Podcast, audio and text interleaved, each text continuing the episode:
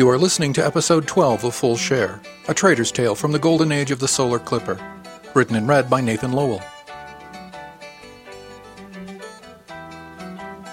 Chapter 22 Nyall Orbital, 2352, August 16. Third section had the day watch, our second day in Nyall. I used the time to finish the data extractions for the log entries on systems that had shut down cleanly. I had the new data plugged into the time delay model by the end of the watch. It was odd working on the bridge when the ship was docked.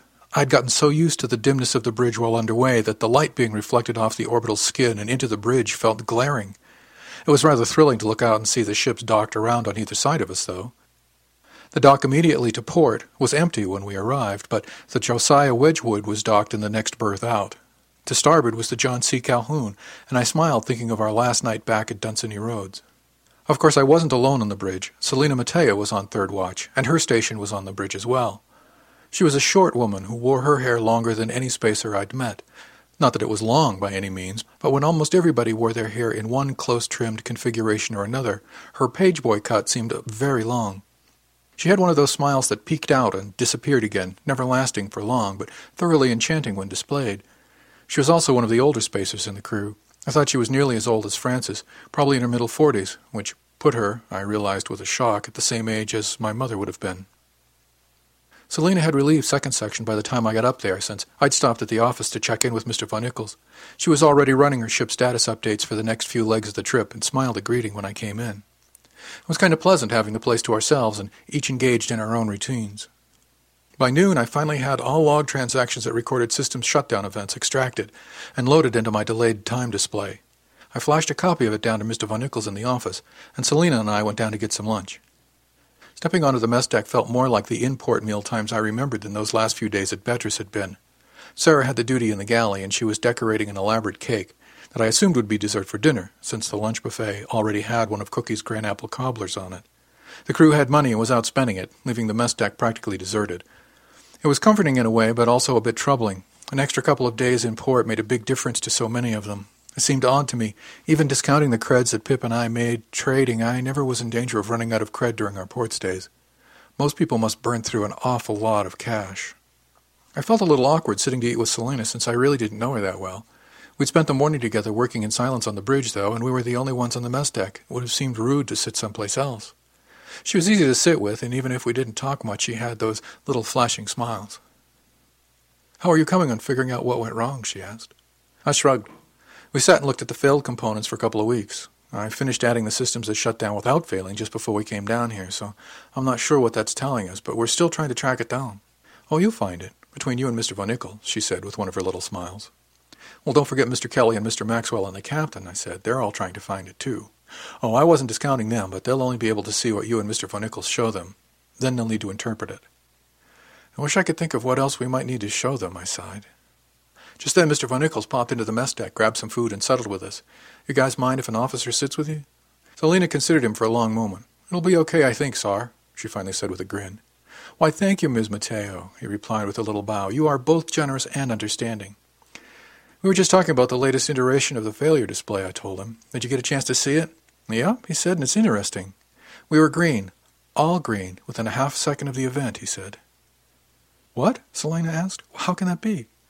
The ship did exactly what it was supposed to do and protected itself when we hit the charged particle field, he said. It was a huge charge, but the ship shut down everything the way it was supposed to. Well, then, how did those components fail if they were shut down? she asked. Excellent question, he said. Ish? I could see where he was going with this. I'll get on it right after lunch, I told him. Silly not to have thought of it before. I could have grabbed all the data at once. Oh, I don't know, he said. If you build this last bit into its own overlay, we'll have complete and separate graphics for proper shutdown, the restart, and the failures. If that doesn't show us something, then we're missing a lot more than I think, he said. When we solve it, we should write it up and publish the article. This has been such a struggle. Would Mr. Kelly do that? Selina asked. Oh, I'm sure he'll write up an engineering article, but I'm talking about the data visualization aspects, he said. Maybe submit to the Journal of Visual Data. You're kidding, right? I asked. He shook his head. No, it's a classic problem, innovative solution. Time displays have been around for as long as there have been moving pictures, but this is an interesting application of time delay visualization of a complex system interaction. Somebody else might benefit from it. You sound like my mother, I said. Selina asked. I think your mother probably had a higher voice than that. We all laughed at that, but I knew what I'd be doing for the next couple of watches. So what did you do before you had me to slice and dice data for you, Sar? I asked. We didn't, he said, which is why, Mr. Wang, we made the case to Home Office to create this slot. We live and die by data analysis, and if it's all the same to you, I'd rather skip the dying part. We all raised our coffee mugs and toasted that one.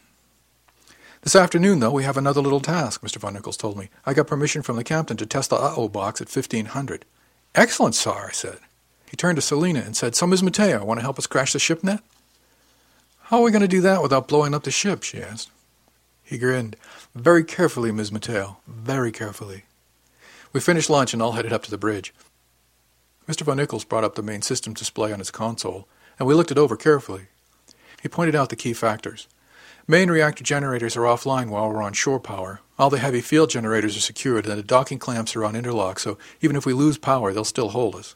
He smiled at me. Go get the uh-oh box, Ish, and let's boot it in parallel and see if it still works. I fetched it from the locker while he and Selina brought up a couple of more ship's displays. It booted right up and brought the shipnet code online. Theoretically, we could shut off the primary routers and systems main and keep a minimum control of the ship with a laptop serving as a kind of minimum central core. It wouldn't be pretty, but it might make the difference between living and dying. The three of us went through a checklist that Mr. Von Nichols had prepared. Selina had a couple of ideas, and I suggested some things too, and when 1500 rolled around, we were as ready as could be. I went down to the systems closet to wait out the last tick while Selina and Mr. Von Nichols readied themselves on the bridge. The first test was to see if the computer would take the load if it was already booted when the main router cage went offline. Selina did the honors on the announcement, and at the appointed signal I pulled a power coupling from the back of the main router cage. My tablet lost link for a moment and then locked back in. I got the power up message from Mr. Von Nichols and plugged the cage back in. If it hadn't linked back up, I'd have powered up after a tick. The next was to check to see if the box would assume the load of the net was down when it booted.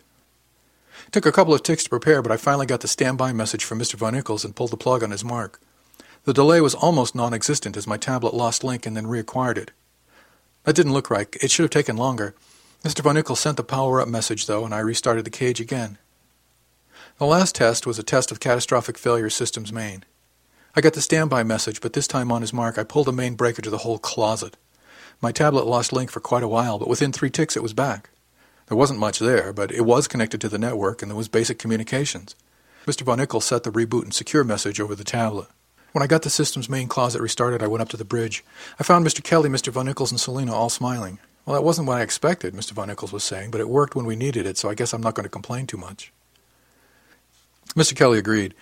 Yeah, I thought the system's redundancies would pick up where that single cage failure left off. The net shouldn't crash if we lose only one cage, but when the whole closet went down, the box gave us enough to keep basic power and steerage way.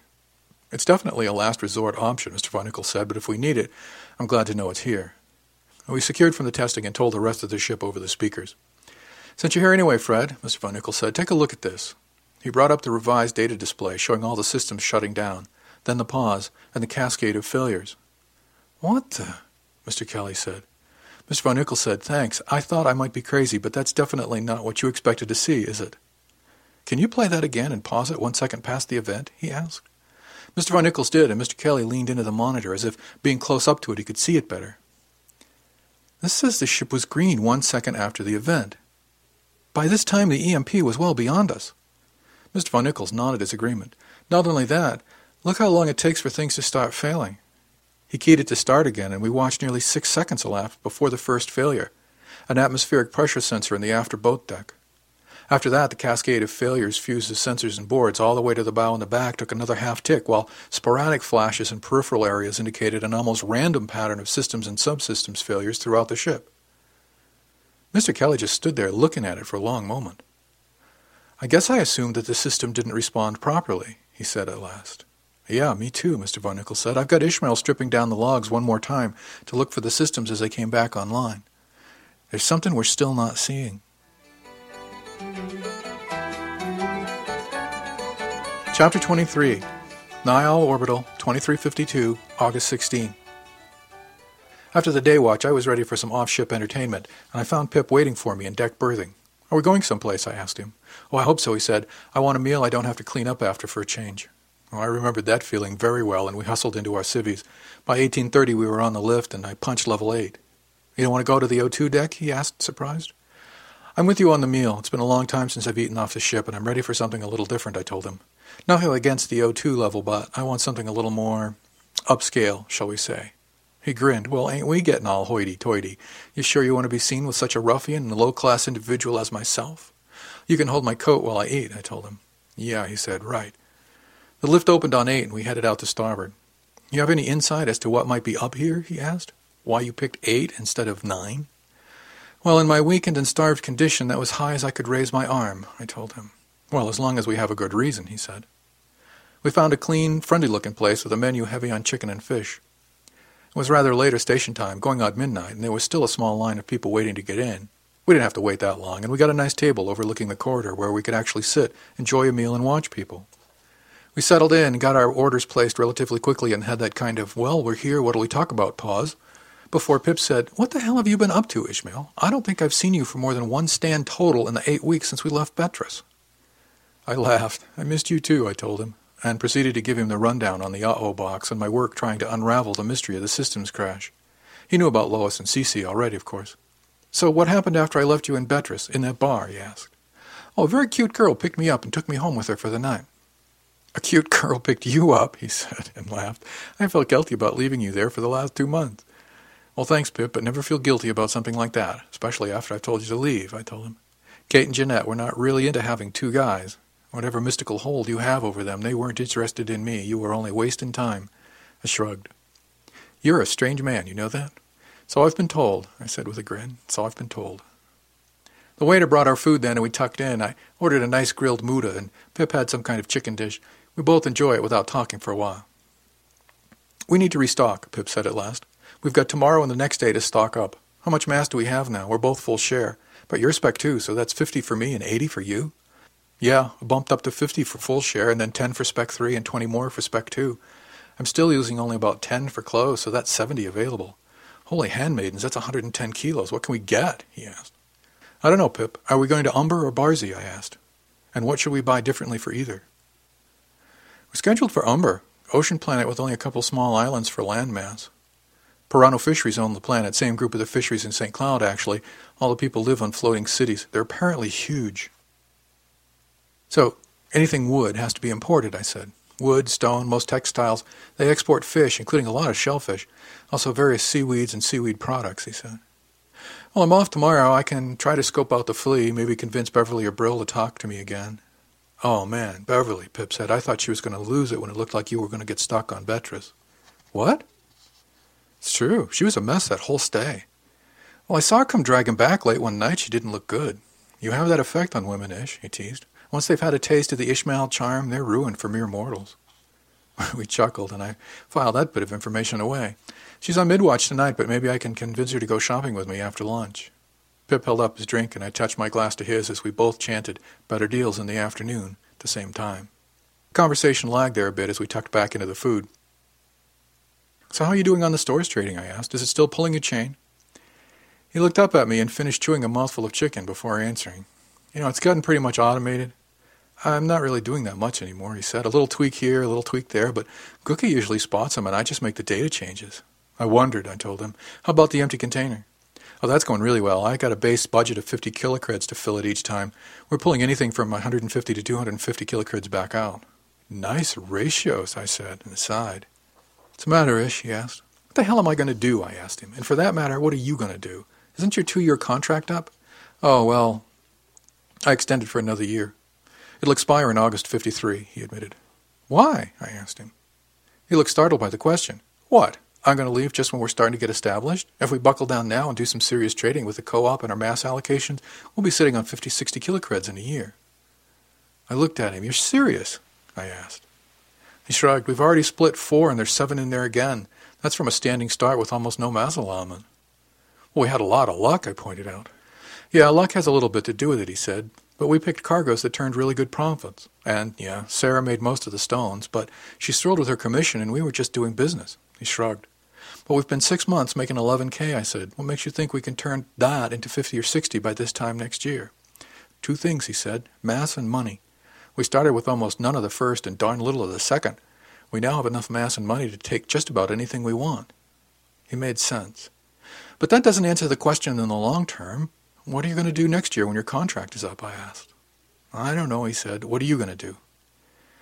I pushed the last bit of carrot around on my plate and said, I told the captain I'd make up my mind about the academy. Make up your mind about it? Yeah, I said. Mr. Von Nichols brought it up, and then the captain took me aside while we were dithering around on Betras. I looked up at him to see how he was taking it. They think I should go. What do you think about it? he asked. I couldn't read his expression. I don't know. I think I need to get some kind of credential. A degree is good. If I'm going to go ashore, I'll need a trade or something. That's what pushed me out here to begin with. Well, you've got credentials to spare at the moment, he pointed out. Very true, I said thoughtfully, but I don't know. If I stop thinking about the creds, if I assume that somehow the ability to pay will be there, then most of my objections to going are silly. So the only thing really stopping you is the cred? he asked. No, not the only thing. I'm coming up on a year on the Lois in a couple of weeks. It's been a blast. I shrugged. If I still think it's fun at the end of two years, then maybe I need to go invest some time and money and get a third mate certificate and see where that leads me. What? And leave the Lois? he asked. Well, maybe Lois will be done with me by then, I pointed out. Yes, I know, I said, forestalling his comment on my talking about Lois like she were real. We were done with dinner, and the waiter took our plates, offering dessert, but neither of us was in the mood for dessert, so we settled up and headed out to walk off the meal. Finally, Pip said, So, how much will it take? How much will what take? I asked. How much will it take to go to the academy? Conservatively, 60 kilocreds for the four years? 15 a year, he asked. Yeah, something like that. 10 for tuition, half again more for room and board and books and equipment. So if we make 60 kilocreds over the next year, you'll have half of what you need. Yeah, I said, assuming I want to go next year. Well, even if you decide not to, that would be a nice little bonus to do anything you like, eh? Well, that's true, I said. Okay, well, hell, what are we worrying about this for now? he asked with a grin. We're two studly muffins out on the town. Why aren't we down on the O2 deck looking for lust? Behind us, a woman's voice said, Philip? Philip Carstairs, is that you? Pip stopped in his tracks, blanched as white as his ship tea, and turned to see who was talking to him. Oh, hi, Aunt P. What are you doing on Nyall? Aunt P was a distinguished looking woman with cropped, salt and peppered black hair, a lithe build, and a big burly guy in tow. Hi, Uncle Q, Pip said. Phil, you rascal, Uncle Q said with a grin. What in the name of the Seven Sisters are you doing here? I thought you were at the academy by now. I arched an eyebrow at Pip, noting the similarity in build between Pip and Uncle Q. Uncle Quentin, Aunt Penelope, this is my shipmate Ishmael Wang. He made the introductions like they were barbed wire. Ish, this is my aunt and uncle, Captain Penelope, and first mate Quentin Carstairs. He looked like he wanted the decking to swallow him, but he added, on my father's side, as if in either apology or explanation. Oh, nice to meet you, I said, and stuck out my hand in their general direction. I didn't know who I was supposed to shake first, so I let them decide. Captain took priority, and she gave me a firm and warm handshake. First mate next, with a good-natured burly grip that threatened but never actually attempted to crush my hand. You're his shipmate? Aunt P asked with a little head twitch like some tall bird. Yes, Captain, we're on the Lois McKendrick. Aunt P looked up at Uncle Q for a flashing instant before turning back. We thought you were in Port Newmar, dear. Uh, yes, Aunt P. Well, that actually didn't exactly happen. So I see, she replied primly. She looked up to her first mate again. He spoke this time. Well, this is hardly the place for a family reunion. Why don't you boys come back to the penny and have a beer and we'll catch up? I made as if to beg off, and Pip gave me the if you leave me here, I will hunt you down and kill you look, so I merely shrugged, leaving the actual negotiation to him. I think we have time for one. Thank you, Uncle Q. Uh, we'll have to leave soon because we have duty in the morning, of course. He was talking too fast, and I could see Aunt P's eyes narrow, but she didn't say anything. They started walking, and we fell into step. Pip walked beside Aunt P, who took him by the arm. Not so much as to walk arm in arm with her nephew as to prevent his hasty escape, I thought. I walked on the other side of Uncle Q. He didn't try to take my arm, and I didn't offer. He looked down at me curiously from time to time, a kind of bemused half smile stamped on his face. Before it got too awkward, I said, So, uh, what brings you to Nyall? Triangle trade, Ishmael, he said. Boat parts for the fishing fleet from here to Umber, bulk fertilizer to Barris, frozen food from Barris to here. It's not very exciting, uh, Aunt P added, but it's put our three boys through the academy and paid off the penny. I leaned forward and looked at Pip walking along on the other end. He looked like he was marching to the gallows. Personally, I had no idea families could be so entertaining. Uncle Q and I had become quite fast friends by the time we got off the lift at the docks. Pip didn't seem to be faring so well with Aunt Q, but then they were already acquainted. We headed to starboard where the orbital docked the smaller freighters. We walked to a standard lock and Aunt P keyed it open. A telltale said, Bad Penny, with a departure date of 2352, August 20. Aunt P marched aboard as soon as the lock was open enough, and Uncle Q stood back to let Pip and I go first. Aunt P was speaking into the intercom just inside the lock, saying, Roger, we're home, honey. A disembodied voice said, Okay, Mom, from the overhead speakers. What struck me was how small it was. Now, I thought the Lois was small, but this was like walking into a tram. We had to walk single file even through the lock. The passage wasn't more than five meters long before it opened into what looked like a living room. It was actually slightly larger than the living room that I remembered in the flat back on Neris, but it had a rug on the deck and a coffee table, even a pair of sofas arranged in that classic conversational grouping. I felt like I'd stepped into something out of Lewis Carroll. First mate Uncle Q crossed to the small wet bar and said, Drinkies? Anybody for drinkies? Gin and tonic? I asked hopefully. Of course, he said. Philip? A beer would be good, Uncle Q, thank you. He handed Aunt P what looked like a whiskey neat without asking, and she sucked about half of it down at the first go. He handed me a very nice gin and tonic, complete with citrus wedge. Thank you, I said, just like Mother used to make. He grinned, but Aunt P looked at me a little funny. You drank gin and tonics with your mother? she asked. I shrugged. Yes, sir, I told her. She didn't like to drink alone. Just Penny, dear, she said. I'm Penny when I'm at home. Philip! A new voice boomed out of the passage, followed by a junior version of Uncle Q. The hell are you doing here? I thought you were at the academy. Pip looked a little embarrassed by all the attention. Yeah, well, things didn't work out the way everybody expected. So when you left home, you were heading for Port Newmar, Aunt P said. Did you get shanghaied along the way? Not exactly. I uh, didn't actually get on the liner for Port Newmar, he said, sucking on his beer. I signed articles and shipped out quarter share in the environmental section on the Marcel Duchamp. Well, how'd you get onto the Lois? Aunt P asked. They didn't let you transfer. Uh, no, they traded me. The overhead took a dent when Aunt P's eyebrows bounced off it. The Lois had a crewman who wanted to transfer an environmental. Pip, uh, Philip, was willing to help them out. It was a good move for everybody, I contributed. Roger, in the meantime, had helped himself to a beer and had thrown himself down on the sofa with his feet on the coffee table. I looked around, and except for the obvious things like the hatch combings and the lock that I could see from where I sat on the couch, I could have been in somebody's house. I supposed in a very real way I was. The conversation flagged for a moment, and then Roger grinned and offered, Uncle Thomas is going to throw a rod when he finds out, around the neck of his beer bottle. I looked at Philip with a grin and gave him the, oh, we are going to have to chat later look. Aunt P sighed then and said, What in hell were you thinking, Philip Carstairs? Your father and mother are expecting you back with your thirds mate ticket ready to go. How have you managed to fool them into thinking you're actually at the academy? Semester in space, he said miserably. Semester in space, she said, for two years?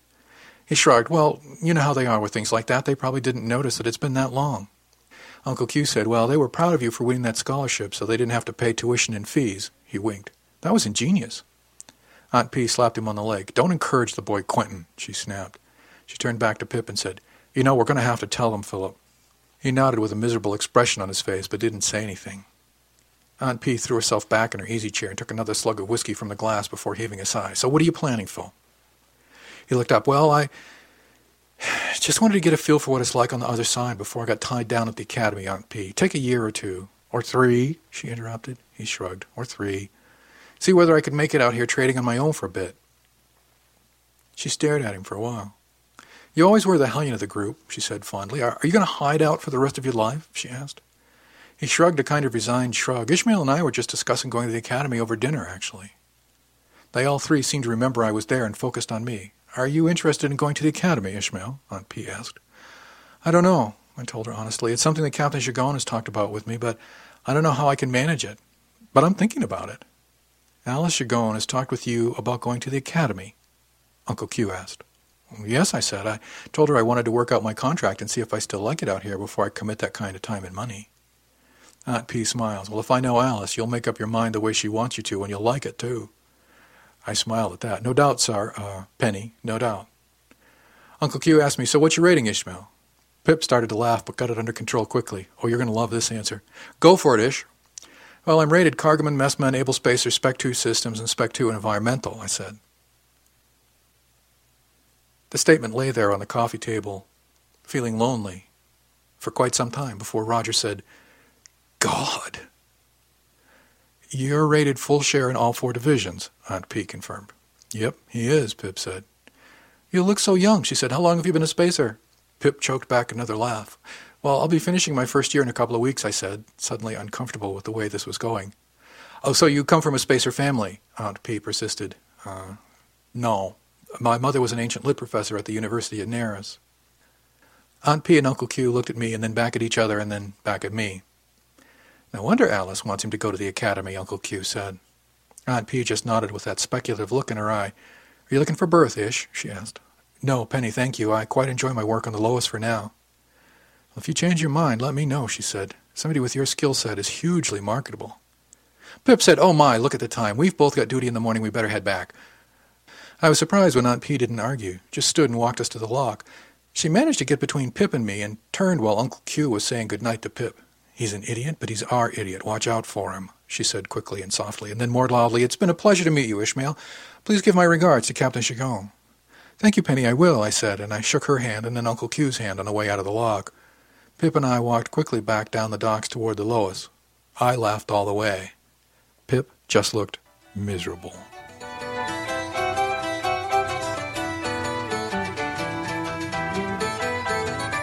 Thanks for listening to Full Share, a trader's tale from the golden age of the solar clipper. Music is from the Fox Hunters, an Irish slip jig originally recorded in 1984 by James Curran and available on the Internet Archive at www.archive.org. This has been a presentation from Durandus, offered under a Creative Commons Attribution, Non-Commercial, No Derivatives 2.5 license. For website and more information on the Golden Age, visit www.durandus.org slash golden.